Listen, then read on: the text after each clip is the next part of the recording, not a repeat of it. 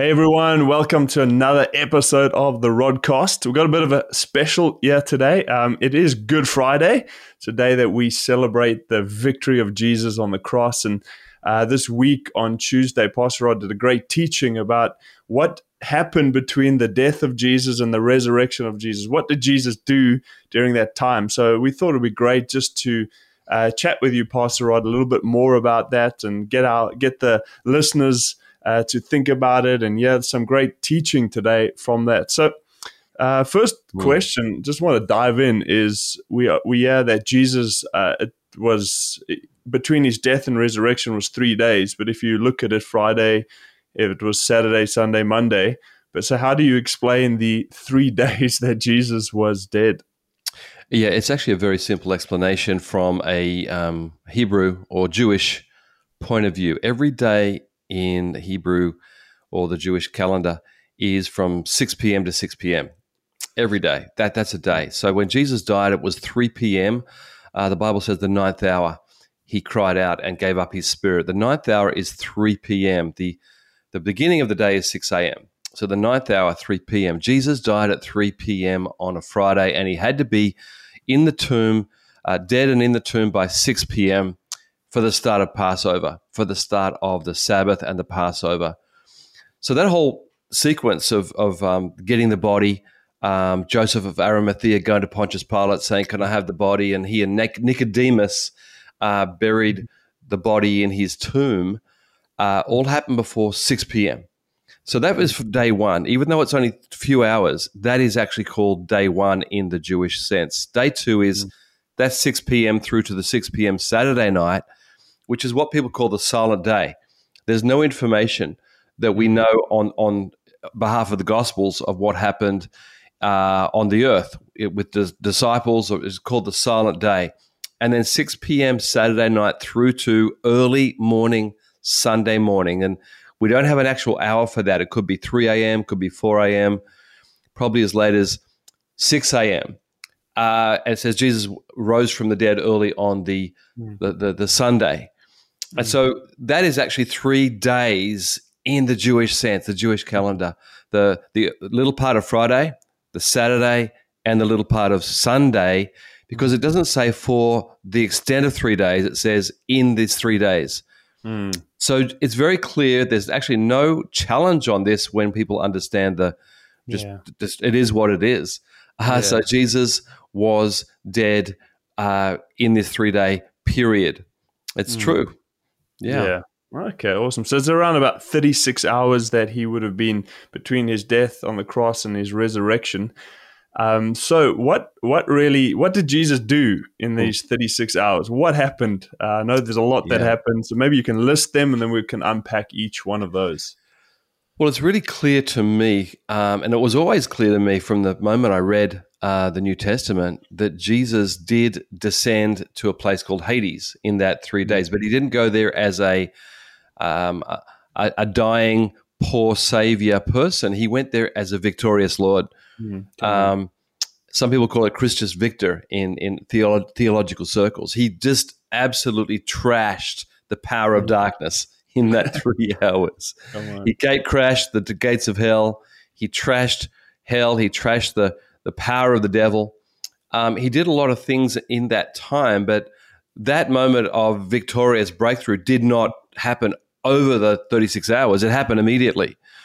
So from the cross, when Jesus died, to his resurrection, I think he did a number of things, and I think he had an absolute celebration, proclaimed victory, did an amazing bunch of things, which I think we're going to look at the scriptures, because I've just said what he did, but I think we need to establish it with some Bible verses. But I think it's really important in some cultures here in Asia, because some people think he maybe looked like he was on the cross during that 36 hours, but of course his body was in the tomb in Jerusalem next to the Garden of Gethsemane. His body is in the tomb, his physical body, so his soul and spirit went somewhere. And it's really an incredible picture for us of part of the afterlife, which Jesus did talk about. So if we can go into the certain parts of the scriptures, that might be helpful right now. Oh, awesome. So, I think Maybe if you could go into that first scripture of, I think it's in Acts 2, verse 27, where it talks about, I can read it if you want. Yeah, go ahead. Yeah. Acts 2:27 says, "For you will not leave my soul in Hades, nor will you allow your Holy One to see corruption." I think that's quoting Psalm 16. So your first thing is that you said Jesus descended as into this place called Hades. So could you quickly unpack what is Hades and where it is? So when Peter shares this Old Testament scripture, Psalm 16 in Acts 2, he's preaching to the multitude, thousands, and 3,000 are about to get saved because of Peter's preaching. And part of it is his explanation that the Messiah had to die. And the Messiah then was going to go to this place called Hades. Now, this word Hades appears here, "For you will not leave my soul in Hades," is from this Old Testament scripture, where the word is Sheol. But the word Hades is used in the Old Testament translation 111 times. This word Hades is actually a well-known concept to the New Testament readers. It's for us in the West, we often see it associated with the Disney cartoon Hercules, where there's a character called Hades. But it actually is a really well-known word in Jesus' day, in Paul's day, in the ancient world. And it gets translated to English as hell, which is an interesting translation because there's actually two words for hell in the New Testament. There's actually three, but I won't go into the third. But so this word Hades, we've got to understand when it says, "You will not leave my soul in Hades." They understood what that meant. They understood it was the netherworld. It actually is used in another scripture in Ephesians of the world under this world, the underworld. Or the nether regions or the lower regions of the earth. It actually does explain that this Hades is somewhere below. And so this is a very well-known concept. "You will not leave my soul in Hades. You will not allow your Holy One to see corruption." So that's speaking about his physical body for that time was not corrupting. It was held in, I don't know what you'd call it, in a place of non-corruption. It wasn't being putrefied. And it wasn't going to smell, or the body of Jesus was kept by God, but his soul and spirit went to this place called Hades. Now, this is really important because some people don't want to accept this, but it says it really clearly. Peter says, this is what happened to Jesus, and then he resurrected. He rose from the dead, and on that day of Pentecost, 3,000 people said, "We feel pricked in the heart. We feel a prick in the heart. What do we do?" And Peter said, "Believe." Yeah. So as a result of this preaching of truth and unfolding of Old Testament scriptures, the people who were there, who are all Jewish or Jewish converts, all said, "We want to now believe in this resurrected Jesus that did this for us." So it's a powerful use of the scripture. It really is a prophetic word in Psalm 16. Now, I'm stressing this so people do understand it actually was a real place. In fact, in the Apostles' Creed, part of the Apostles' Creed says he was crucified and he descended into Hades. In the Latin, it's into Inferno. So this word is being translated and used many, many times. People understood what it meant. Now, Hades has two parts. Now, we only know this because of Jesus. Jesus tells this parable of Lazarus and the rich man in Luke chapter 16. And in this parable, which I don't think is a parable because in the parables they don't use names. I believe this was actually probably a news story, that there was an actual man called Lazarus and there was actually a rich man. And it says that Lazarus was at the gate of the rich man saying, "Can I have some food?" And the rich man said no. He was greedy rich man. And it says the rich man died and went to Hades, and he was in torment in Hades.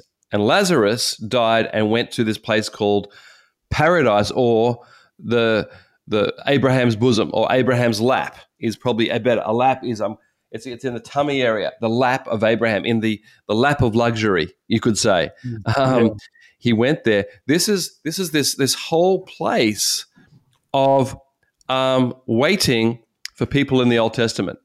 And it's talking about where people went either to a place of torment or Abraham's bosom, where there was Abraham and all the people there.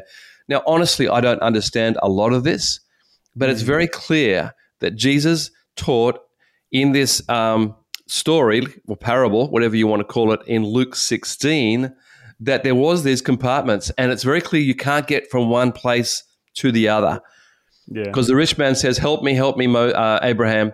Abraham says, "No, there's a great chasm or great gap between you and us." But there was actually obvious visual, people could see each other, hear each other, but there was a distance. Now, honestly, when we talk about this, I say it again, I don't understand everything, but Jesus was pulling back the curtain. Clearly, the people would understand there is this place. And I believe this is where Jesus went on the time he died. He went to both the place of Hades' torment and he went to the place of paradise. Because he said to the thief on the cross, "Today you'll be with me in paradise." Now, paradise comes from a Persian word which means garden. And so the concept of paradise, the waiting place, is like Garden of Eden. It's where Abraham was at that time. It's a beautiful place, a place of, I believe, beauty, like jungles and rivers and waterfalls, and a bit like parts of Africa, hey? And parts of Bali where I just was. It's like that, but without any death or sickness or sadness or sin. So it's a beautiful place, but when Jesus pulls back and says, "Hey, there's these two areas," you need to understand it. We need to listen to that parable or story clearly, because Jesus went there on the day he died. So I'm trying to get into this deeply here, but understand they understood it. We have trouble. I mean, right? It's pretty complex stuff. Yeah. But Jesus wanted people to know there is a place of consciousness, there is a place of beauty and comfort for the godly, and a place of torment that you don't want to go to. That was the point of his teaching. Yeah, sure. Okay, so Jesus, he then descends into this place called Hades.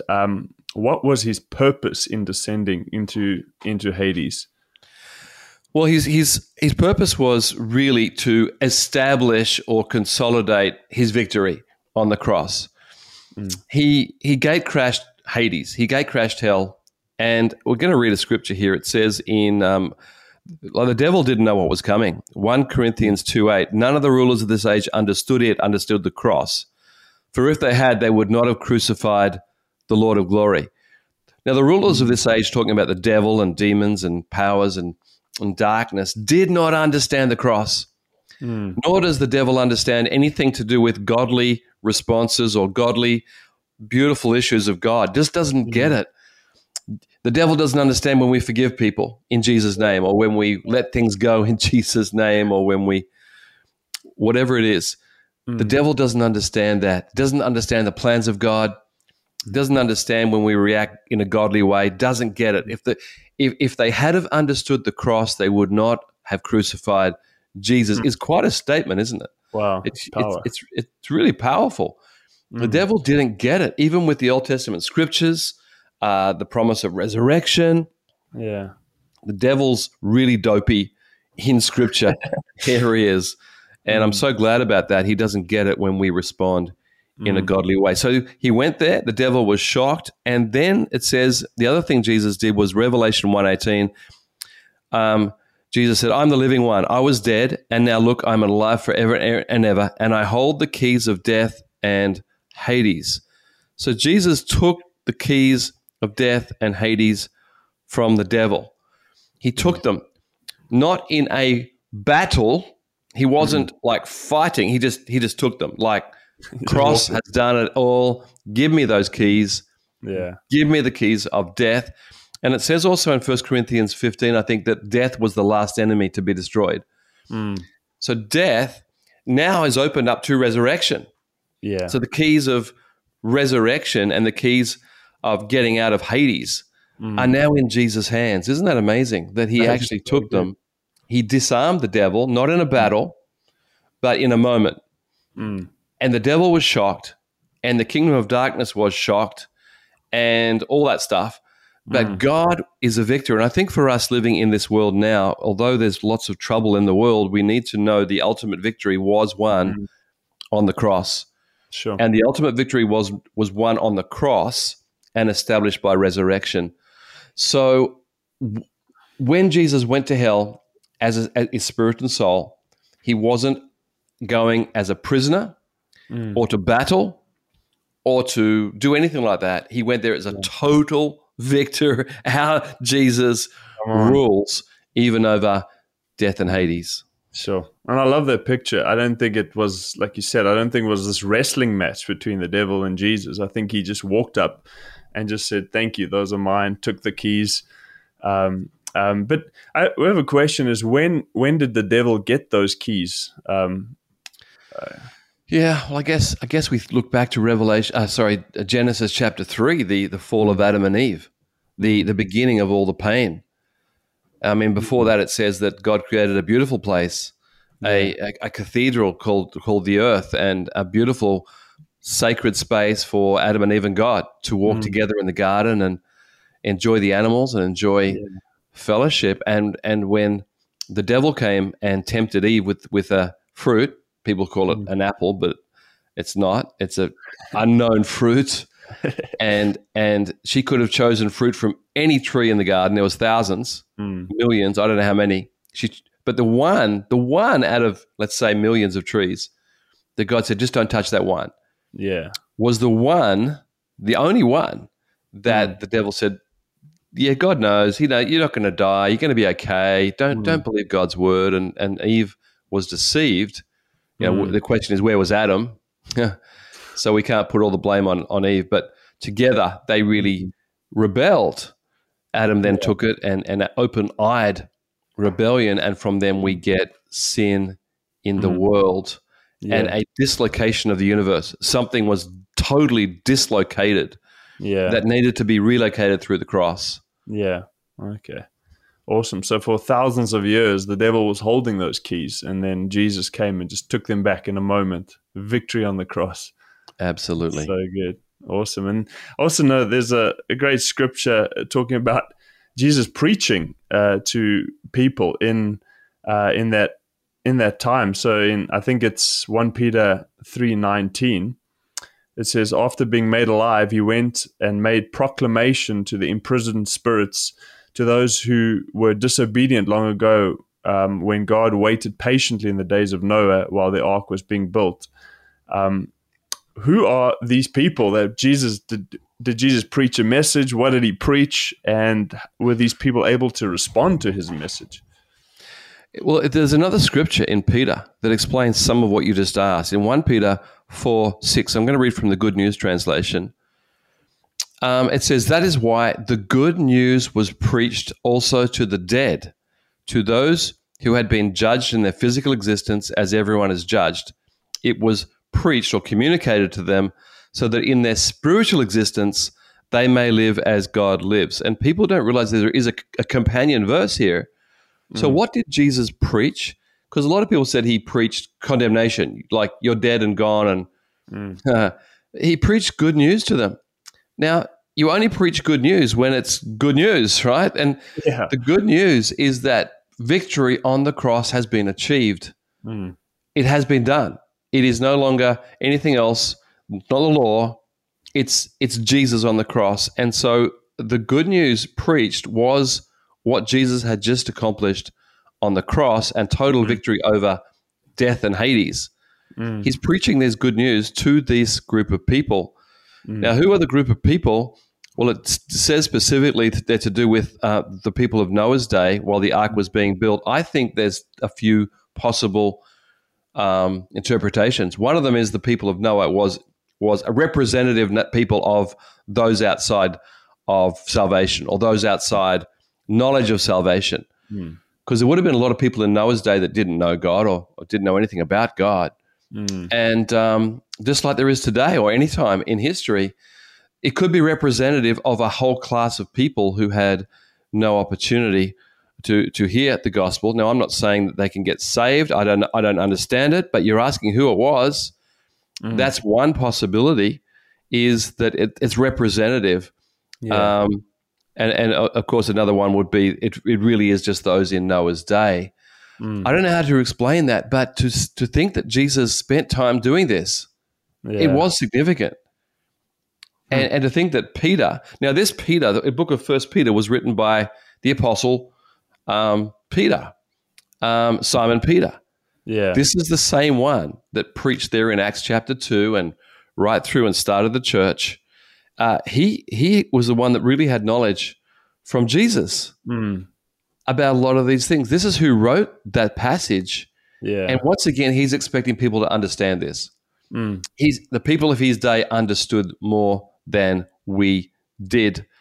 But Jesus is preaching. The word preach means to proclaim. So he's not like going for an altar call or for a – he's proclaiming, this is the truth. This is what happened. This is what it is. This is the end. The cross is it. It's good news. Yeah. Isn't that amazing? It's so good. It does actually explain what he was preaching, the good news of God.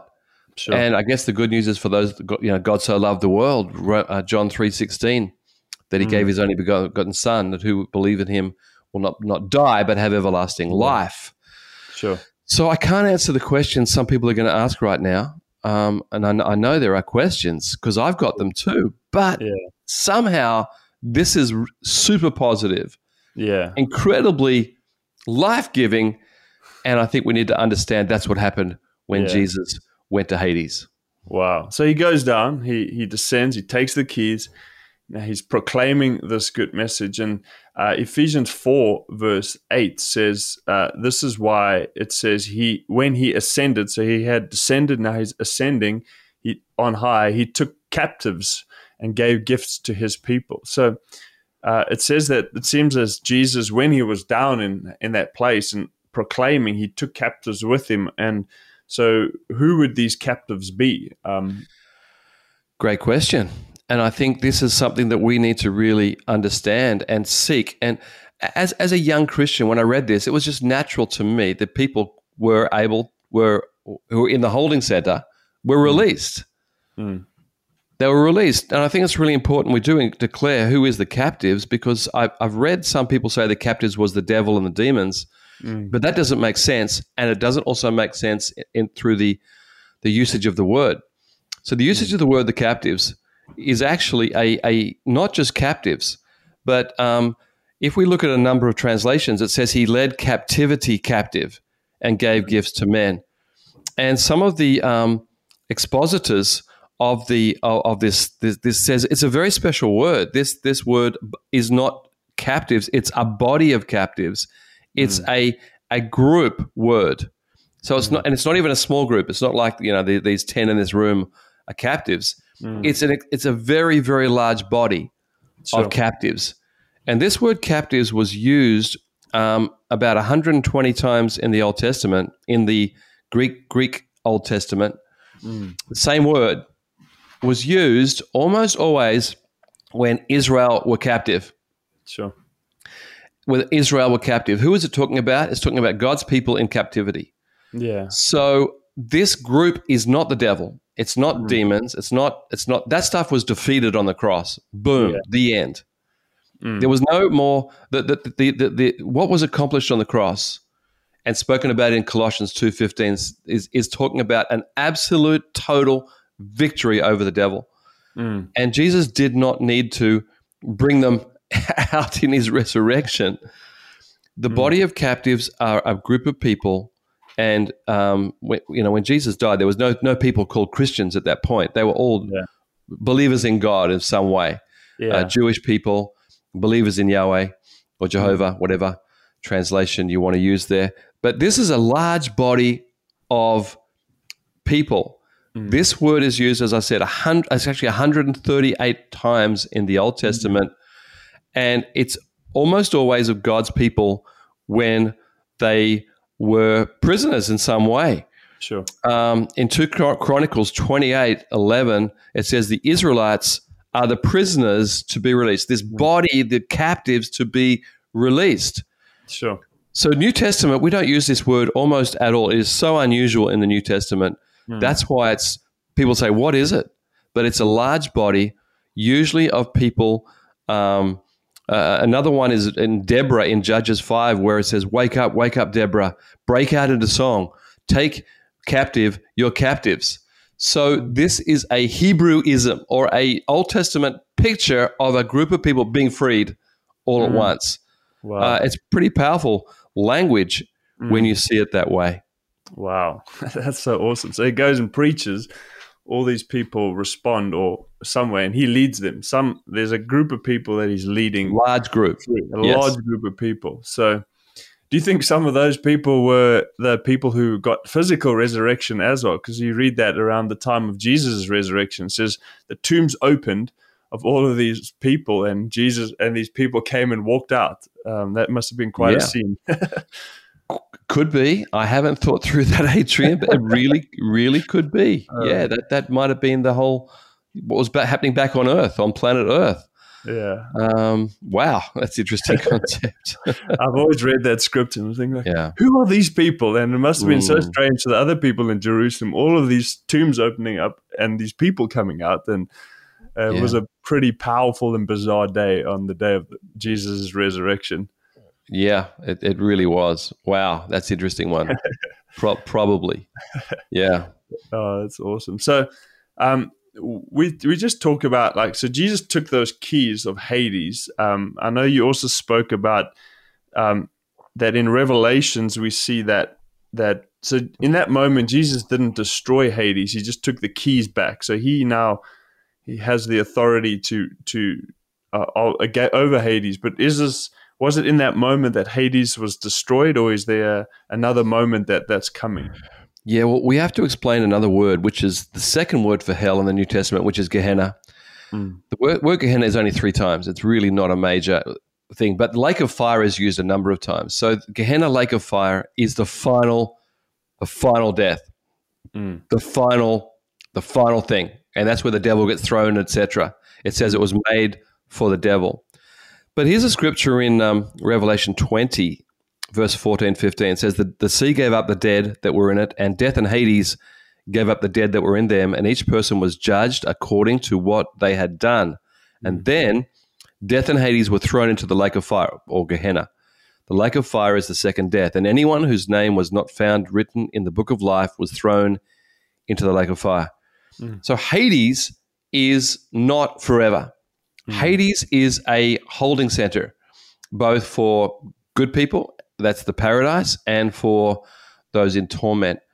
Now, in the end, there's going to be a great judgment, and God's going to judge everyone according to whose name is in the book of life. That's what it says, and according to what they've done on the earth, and we know according to receiving Jesus or not. There's a bunch of things it mentions there, but Hades as a holding center will cease. And everyone who is in any part of Hades will be released to a judgment. And I think that's good news. I want to say that. I think it's really, really good news that there's going to be a final judgment, and the judge is Jesus, actually. Yeah. It says that, I think, in John, that Jesus will be the judge on that day, which is good news. Yeah.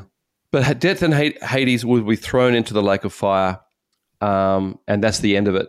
That's the end of that, and the devil and all his cronies will be thrown in as well, and that's the end of that. And but right now, that means there is a Hades and a death. We know there is a death, obviously, still with us, and there is a Hades still somewhere, yet to be destroyed, because we haven't reached that moment in prophecy. So I don't even know what that means, except to say, well, Jesus didn't do away with Hades at that time. So what it means to me is that Jesus owns the universe, and Jesus, there's nothing beyond his gaze. Disappeared. There's nothing beyond his influence. There's nothing at all. That God is able to do amazing things. And so I just love this scripture, Psalm 139, verse 8, where David says, if I make my bed in the depths, Sheol or Hades, you are there. So people can't escape from God's presence. Yeah. God is absolutely in charge of everything, overall, in all. And even now, Jesus holds the keys of death and Hades. Sure. And so that's a pretty amazing thing. I think we're coming to the end of our discussion now. Yeah. So I just would like to pray with everyone as I finish. Sure. And just know that God is good and he loves you very much. Come on. And we can have hope in a heaven with Jesus forever and ever and ever. Lord, I want to thank you for Jesus dying on the cross and all that happened immediately after. We don't understand everything, Lord, but we know that you are the conqueror, the victor, overcoming, and we have faith in you to resurrect us, that death has no power over us, and we're going to be resurrected, going to heaven to be with you because we believe in our Lord Jesus Christ. And I pray for people who are listening who may not know or may not be sure that they would call out, Jesus, save me, help me right now in Jesus' name. Amen. God bless you all. Awesome. Thank you, Pastor Rod. See you guys.